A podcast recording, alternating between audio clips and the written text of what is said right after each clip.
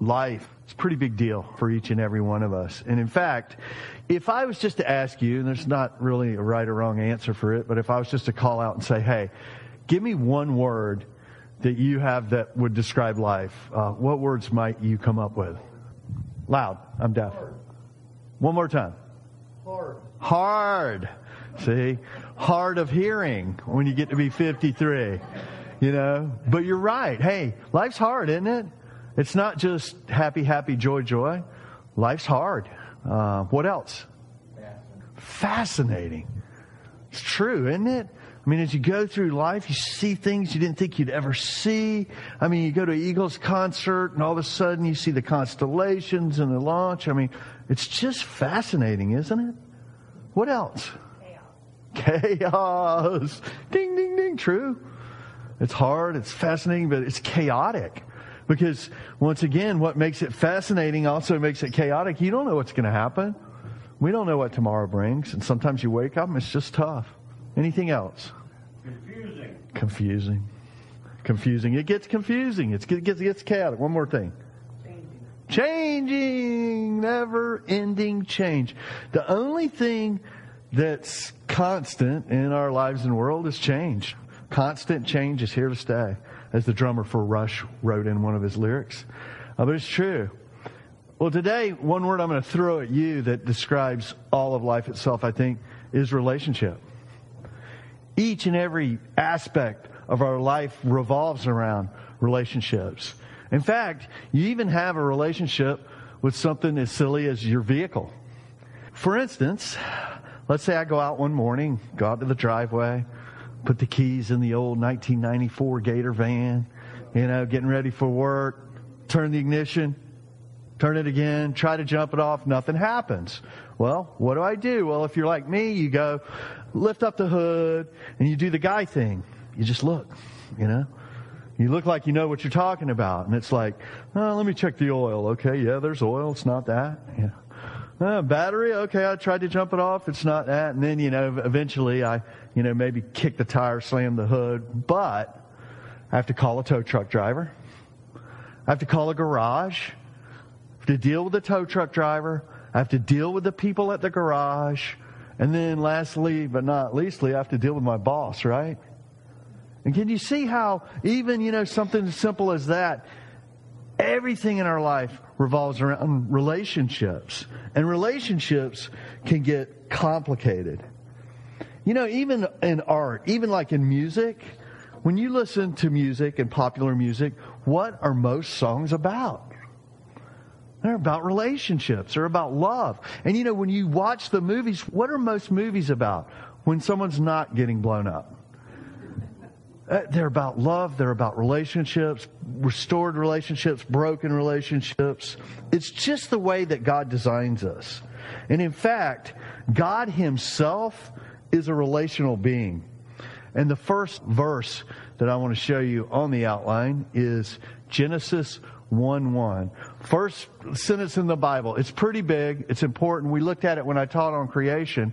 But it says this In the beginning, God created the heavens and the earth. And the reason I show you that is because that word God in the Hebrew in its original text is Elohim.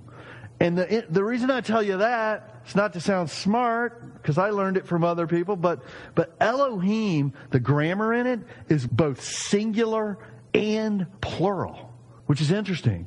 You see, God Himself is a relationship. And if you've been around Christianity long, you know Father, Son, Holy Spirit. It's a little confusing. We can't get our arms around it. But the thing you got to understand about God and about you is God Himself is a relationship. And He's always been a relationship, and He always will be a relationship. Watch this later in Genesis. Then God said, Let us, notice the grammar in there, us, plural, make human beings in what? Not in my, let me make uh, human beings in my, no. Let us make human beings in our image to be like us. You see it everywhere. God is a relationship. He's Father, Son, Holy Spirit. And He created us in His likeness, which means we are relational beings and we're designed for relationships. You can't get away from it. You just cannot. He's a triune God. And it's, you know, it's important for you also to know that God, before he created human beings, was completely content without creating us. Why do you think he was content? And the reason that's important to know is because God didn't create us because he was a needy being. Oh, I'm lonely. I need some people. No. And the Bible systematically is very clear. God was completely satisfied, completely content in his own being by himself. Why? Well, because he's a relationship because he's complex, because he's diverse. He didn't need us, but he created us. We were created for relationship because we were created like him. And the first point that I want to make, why did God create us? If he didn't need us, he's a relational being, he has relationships, why did God create us? Well, he created us because he's a creative being. And John teaches us that God's love, and that's the next verse. But check this out. You know, the Hubble telescope. Who's seen the pictures on the Hubble telescope? Raise your hand. Just a few. You ought to go online. You ought to say, pictures from Hubble. As it goes further, as it goes deeper into space, they're discovering new parts of the, universe. And I'm like, wow. In fact, one of the best things for God, in my opinion, in the last 10 years or so is the Hubble telescope. Because I mean, those pictures that they bring, it's like, wow wow, no one's ever seen that. And yet you could see that God's just so creative. And he's just immensely creative. And yet we're created in his image, so we're creative beings too. That's why we love art. That's why we do music. That's why we do those kind of things. But ultimately, God created us, not just because he's a creative being, but because he's a loving being. He created us to love us. John wrote this, 1 John 4 8. But anyone who does not love does not know God, for God is what? He is love. He describes him. You want to know how to describe God? God is love. And it's the most beautiful, I think, description of God and accurate. So God being creative and God being love created us to love. And let me ask you this. Did God create us a lot different from himself? Some ways, yeah. I mean, we don't, we're not omniscient. Thank goodness. We don't, I mean, some of us think we're omniscient. You know, if you're a teenager, omniscient means all knowing, knowing everything. If you're a teenager, you know, you think you're omniscient, but then you get a little older and, you know, it's funny. I'm 53 and I know less now than I knew when I was 15. How's that work? You get smarter, right? You realize you don't know. And we're not omnipotent. We're not all powerful. Thank goodness human beings aren't all powerful. You know, can you imagine if the wrong person got that much power? You know, but in many ways we are like God. We're image bearers of God. We can love. We can think. We make decisions. We create. We're much like Him in so many ways. And we're relational. The difference in us and God is we are dependent on one another for our relationships. We're going to look at that over this three part series a little bit. God's kind of content, but we need each other because we all have different, we're different slices of the pie that when we come together, we create the sum of our togetherness is so much more than individually. So God created us like Him, and we do bear the image and likeness of God. He's a relational God. We're relational beings, and we were created for relationships. And here's relational fact number one I want to share with you. And this is huge. Like if you ignore me the whole time and just fall asleep today, that's cool. But if you can get this and take this home with you, this is the sermon. This is it. The quality, and young people, don't miss this, the quality of your relationships will determine the quality of your life. That is a fact. The quality of your relationships will determine the quality of your life. See, the way we are, because we're broken and sinful beings, we think, man, if I could just get this, if I could just do that, I could just get this job, if I could. I mean, we don't fill in the blank. If I could just have quality relationships, my life would be out. We usually don't go there we think things, status, you know what I mean? If I could just get that job, if I could just own that house, a boat, car, whatever. But ultimately, it's the relationships that determine the quality of your life. If you have high quality relationships, you're going to have a high quality life. If you have very low quality, shallow relationships, the quality of your life is just, it's, it's so low, you know? And it impacts us so much, and we just don't generally think that way. But because of that fact, we need to look at relationships. We need to take a look at ourselves and try to figure out how can we have high quality relationships. It's huge in our life. See, it's not how much money you have. And let me say this. I've had the honor being in ministry of being bedside with people when it was the very end of their life, where they're going to die. And do you know, of all those times, not once did I hear anyone say, Hey, can you bring me a picture of my property? Hey, Lenny, would you go get my 401k?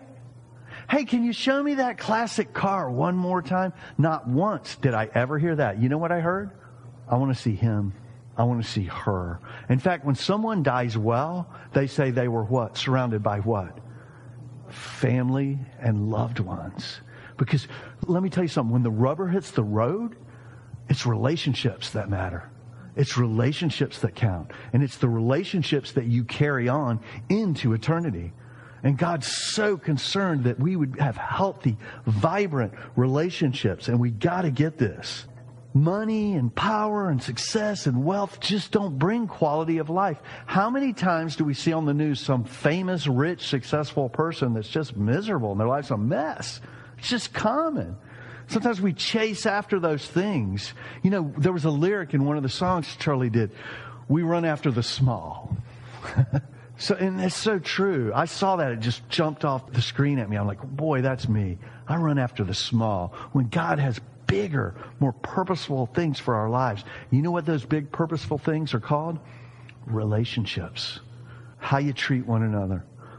I'm an old rocker. Some of you know, played drums and they got the pictures, they make fun of me. But Kurt Cobain, I often think of him when I think about relationships and I think about quality of life. Kurt Cobain was a uh, uh, leader of a band in the 90s called Nirvana. And uh, Nirvana at that time was one of the top 10 bands of the, in the world. They were huge. And uh, he's an amazing poet. Just wrote lyrics that were pretty much unbelievable. And you know, uh, people were just all around Kurt during those years. And I mean, everybody wanted to be around him. He had reached, he had reached the pinnacle of his career. Wealth, fame, popularity, success surrounded him. And interestingly enough, the word nirvana means euphoria. And you would think that his life would just be euphoric because of all this success. And yet, many of you know that Kurt actually, at the height of his career, took his own life. And when you look at his life, and if you ever read about it and listen to his friends and family, they would say, at best, he was distant. And when you read his lyrics, and I'm not knocking him as an artist, I'm using him as an illustration because he was a fantastic artist. But when you read the amazing deep lyrics that he wrote, you hear words of desperation and words of loneliness. And my point in talking about him is this the quality of his life, even though he had seemingly had everything, was not high. And there's one reason my theory is it's because his relationships were not where they needed to be. And God wants all of us to have healthy relationships. But here's the reality relationships are what? Very simple or very complex? They're complex. They're difficult because life's complex. It's chaotic. It's, you know, you never know. It's hard. And God gave us the Bible for this reason to help us navigate relationships, period.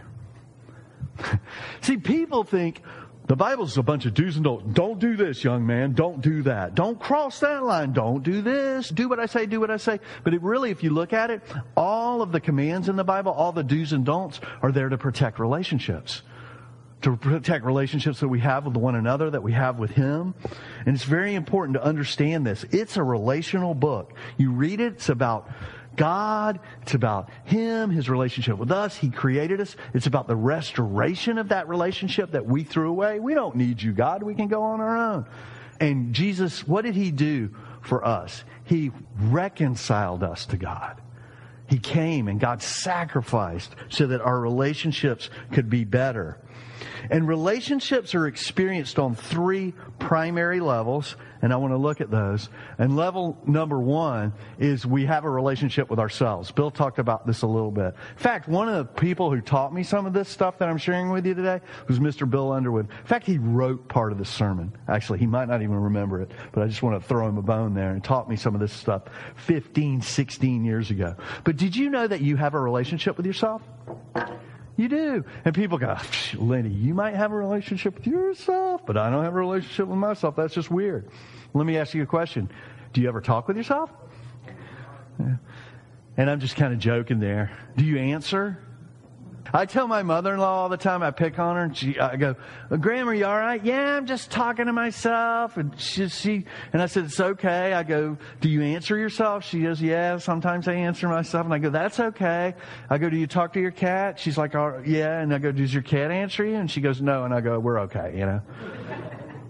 you know, if the, if the cat starts answering her in English, we got a problem. But uh, but we do have a relationship with ourselves, and here's the thing do you ever wrestle with any deep issue? Of course you do. That's relating. Do you have an opinion of yourself? Of course you do. So you do have a relationship with yourself. And we have a relationship with one another. But here's the thing. Oftentimes in my relationship with myself, either I go one or two different places. Either I think too much of myself. That's me. That's just the way I'm wired up. It's called pride. You know, I'm 53. I still think I'm cool. My kids remind me I'm not. But we either think too much of ourselves or maybe I have my relationships broken with myself because I don't think highly enough. Oh, you know, Eeyore theology. I'm just a sinner. When we go through life thinking less of ourselves, well, God wants us to be centered in Him and have a healthy relationship with ourselves. And that's the first part. You got to have a healthy relationship with yourself. Relationship level two is we have relationships with one another. And you're like, okay, we know that. It's very big. We relate with people. I don't need to explain that a whole lot and what's going on with inside of us. But because life's complicated and because those two levels of relationships can get really messed up and complicated, the third level of relationship that we have is the most important relationship. And relationship level number three is the relationship that we have with God. The reason this is the most important is because that's the only thing that's going to help us have a relationship healthy with one another and a relationship with us. It takes God to help me to look at myself in the mirror clearly and to admit when I'm wrong. It takes God to help me re- realize, wow, I'm fearfully and wonderfully made. It takes God to help me understand, boy, I wronged Charlie. I need to apologize. I was a jerk yesterday. I wasn't really, but uh, but I will be sooner or later if you know me long enough. But that takes God because if God's out of the equation, man, we just walking through life blindly and relationally broken, and our relationships are not healthy, and then the quality of my life goes down and down and down. And we tend to be, as I mentioned earlier, self-centered. And when something goes wrong, we tend to do this blame game thing. Have you ever done that? You know, it wasn't me. It was, you know, I don't know if you heard about uh, Ralph and Emma. They were married for 55 years and they had been through so much together. And Ralph finds himself at the end of a 55 year marriage in the hospital in a coma. And he would actually come out of the coma for a few moments and then fall back into it. Well, one morning he's in the hospital and he comes out of his coma long enough to see Ethel by his side. She'd been there the whole time. She refused to leave, and he motioned for her to bend down to him so she could hear him. And he said, Ethel, we've been through so much together. And she goes, I know, Ralph. He says, You know, you've always been there through the difficult times. And she said, I know, honey. He said, You know, Ethel, when I was young and lost my job, you were, you stuck with me. And when I got back on my feet and, and foolishly gambled away all our savings, you stuck with me. Because Ethel, remember the time I got robbed and I was disabled for months? You took care of me. And when I started that business and we lost the house, you were with me through and through. Ralph says, You know, now that my health has failed, you're here by my side. Ralph looks at Ethel and he goes, You know what I figured out, honey? And she goes, What's that with loving eyes? He goes, You're bad luck.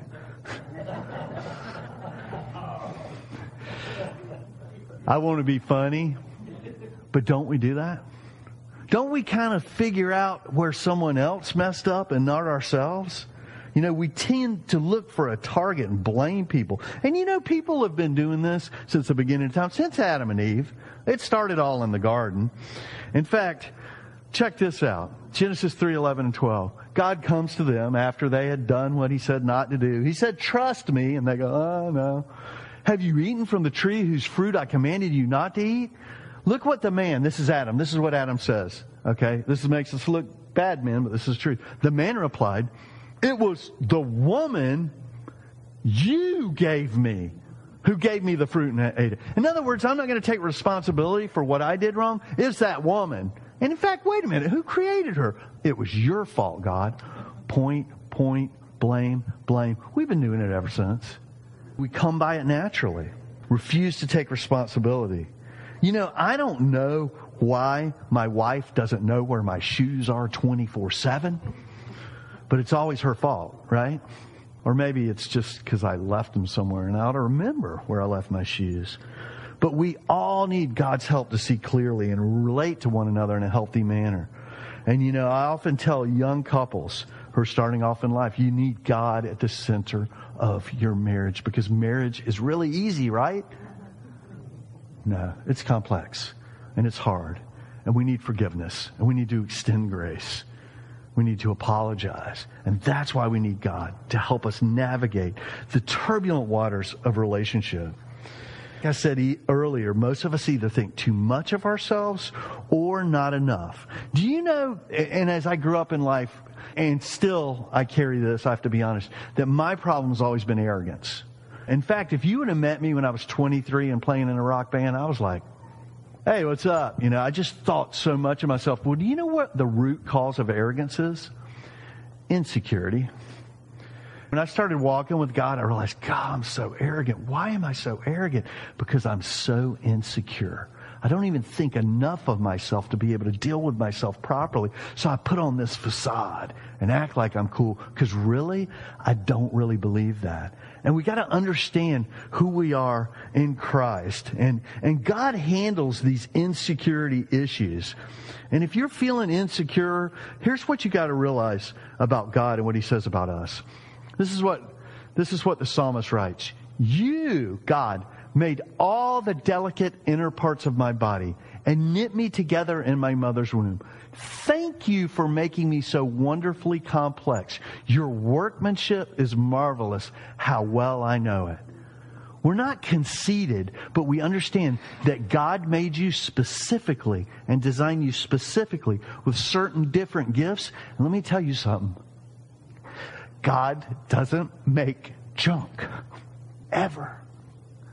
So some people have this gift, some people have that gift. You got to look in yourself in the mirror. Don't be arrogant. Don't be full of yourself. Understand you're a broken human being. But boy, your gifts, man, God made you the way that He made you. That's why when we gather together as the church, man, together we have power. Together we can do things. But don't ever look at yourself in the mirror and go, I'm no good. God must have messed up. God doesn't make mistakes. Never. And you're not a mistake. You're wonderfully, fearfully made. And you have to understand that. You have to have healthy self-esteem. Because until you're okay with yourself, you'll never be okay with others. You'll never have the desired quality that God wants in our, our relationships. And do you know what that desired quality that God would have us have in our relationships with ourselves, with Him, and with one another? Do you know what that quality is? It's relationship fact number two. The quality God desires us to experience at each level of relationship is, it's a huge word, intimacy. Intimacy. Can anyone define intimacy? Intimacy, I think, can be best described as us just being open, honest, and trusting. I don't have to act like I got it all together, because I don't. If I'm going to experience intimacy with you, I have to expose myself. You know, I had a thought a couple of months ago. I was thinking about God because I'm just a theological geek and I sit around try to think, what is the Bible trying to tell us? And here's the thought I had, and I think it was from God. It's this. Christianity is a religion of exposure. what is that? It really is. It's different from every other religion because God desires that we expose ourselves to one another and to Him. And people can't really know you until you expose yourself to them. So often, I put up fronts or I put on a mask and I pretend to be something I'm not. You know why I do that? Because I falsely believe if I show you the real me, you won't love me. What's your name, young man? Jonathan? I wrongly think I got to act a certain way and then Jonathan will love me. But I can't show Jonathan who I really am because if I show him who I really am, he won't love me. So I pretend to be something that I'm not. But see, that's wrong. God says, I'm fearfully and wonderfully made. The reality of it is what the Bible teaches us. If I show Jonathan the truth, you know what he's going to do? He's going to go, yeah, I'm kind of like that too. And we get closer and we know each other better and we share with one another. It's just an amazing thing. We do that because we falsely believe they're not going to like me. Well, I got news for you. Nobody's going to like you anyway unless you expose yourself. Because unless you show the real you, you don't give them the opportunity to like the real you, to love the real you. See, if I'm putting on masks and facades, I don't give Charlie the opportunity to love me because he doesn't know me. All he sees is these masks and mirrors and smoke. And it never becomes what God wants it to become in our lives. And our relationships are never healthy. They're never deep. They're never wide. We have to remember that God made us just the way we are, and we should not hide who we are, but we should expose it. Because only in exposing our true selves can we experience intimacy. And God wants that for each and every one of us. And He demonstrates this desire for intimacy in the creation story. Genesis 2 4 through 6 and then 15 through 17 says this. This is the account of the creation of the heavens and earth. When the Lord God made the earth and the heavens, neither wild plants nor grains were growing on the earth. For the Lord God had not yet sent rain to water the earth and there was no people to cultivate the soil. Instead, springs came up from the ground and watered all the land. And 15 and 17. The Lord God placed the man in the Garden of Eden to tend and watch over it. But the Lord God warned him, You may freely eat from the fruit of every tree in the garden, except the tree of the knowledge of good and evil. If you eat this fruit, you will die. And did he die? You know how he died? Relationally. And we're going to see that. He died relationally we see God's desired plan for relationship with the man. God wanted to and provided everything he needed by giving him a beautiful place to live and abundant food. And God had intimacy with the man. How do we know it? He trusted him. He put him in charge of everything. This relationship story continues verses 8, 15 through 20, which say this. Then the Lord God said, It is not good for the man to be alone. I will make a helper who is just right for him. So the Lord God formed from the ground all the wild animals and all the birds of the sky. He brought them to the man to see what he would call them. And the man chose a name for each one of the animals. It's very important. He gave names to all the livestock, all the birds of the sky, all the wild animals, but there was still no helper just right for him. And what Adam was doing there with naming the animals was he was calling out to them in the original language. He was like, gazelle, Oh, no, that's not what I'm looking for. Giraffe! Elephant! And none of them fulfilled him. None of them met his need. And he ended up lonely. But God didn't want Adam to be alone. So what did he do? He completed him. God completed him. 21 through 25, Genesis 2. So the Lord God caused the man to fall into a deep sleep. When the man slept, the Lord God took out one of the man's ribs and closed up the opening. Then the Lord God made a woman from the rib and he brought her to the man. At last, the man exclaimed, This one is bone from my bone and flesh from my flesh. In other words, it's not like the animals. This is different. She will be called Whoa Man or woman because she was taken from the man. This explains why a man leaves his father and mother and is joined to his wife, and the two are united what? Into one. And this is the key. I want you to look at this verse. Now the man and his wife were both naked, but they felt no shame. What does that mean? What do you think that means? That's a huge verse right there. They were naked and yet they felt no shame. There was physical intimacy there between the man and his wife, but listen, here's the bigger thing. They completely exposed themselves to one another. No masks, no facades, no games, no lies. Adam's like, Here I am. And she's like, Here I am. Complete, total intimacy. Open, honest, trusting intimacy. The symbolic meaning was there was no barriers between the two. And God desired that people have the same kind of relationships with each other that they have with God. One without barriers and open, honest, and trusting intimacy. Pastor John Ortberg, very famous national pastor, he's out in California now. He writes this. I want to read what he wrote to you. It's so humble and so amazing. He writes this of the power of no secret friendships. He says, one of the most important moments of my spiritual life was when I sat down with a longtime friend and said, I don't want to have secrets anymore. He goes on to say, I told him everything I was most ashamed of. This is a famous pastor. I told him about my jealousies, my cowardice, how I hurt my wife with my anger.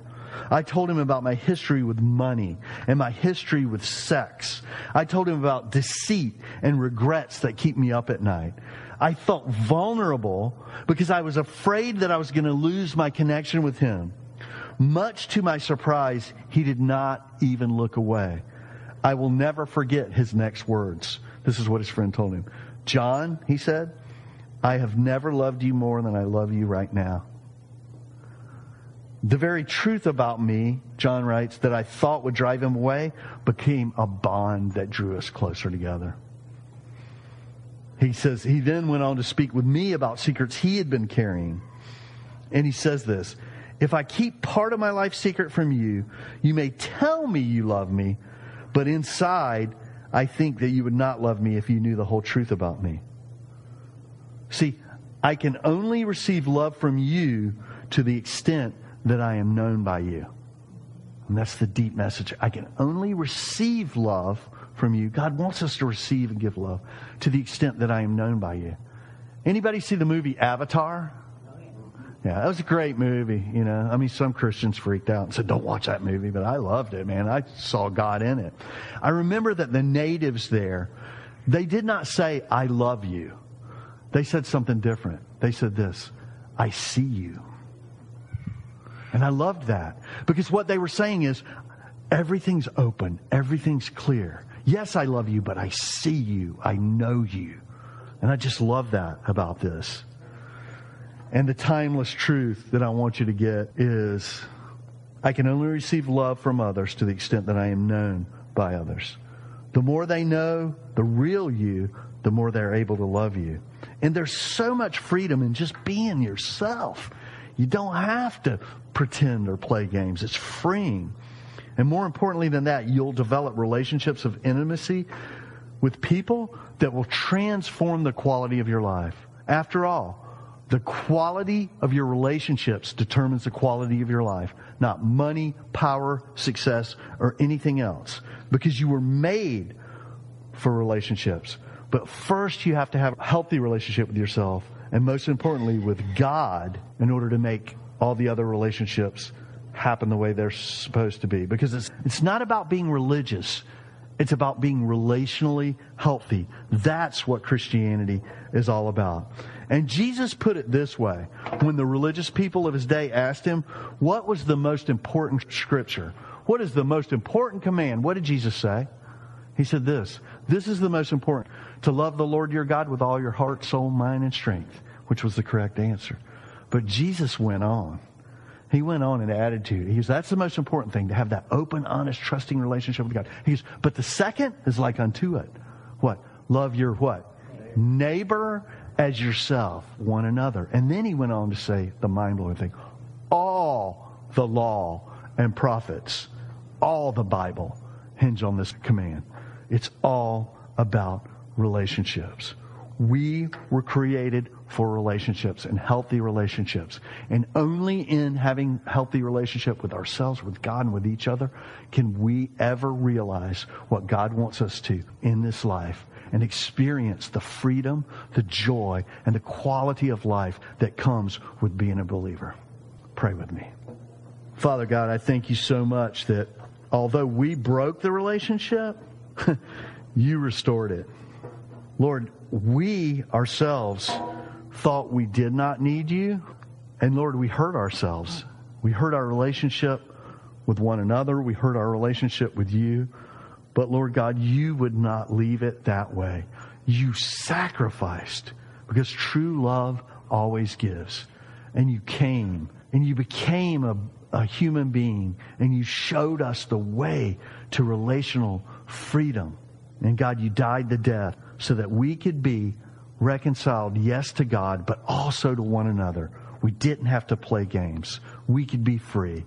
We could live life with intimacy, open, honest, trusting, caring relationship. Father, we need your help in this. Holy Spirit of God, over these next weeks, help each and every one of us have a clear and healthy relationship with ourselves. Father God, help us all have a deeper, more intimate relationship with you. And Holy Spirit of God, empower us to deepen our relationships with one another until that day when you gather us together at the wedding feast of the Lamb and everything will be exposed. Lord, help us in the here and now. In Jesus' name we pray. Amen.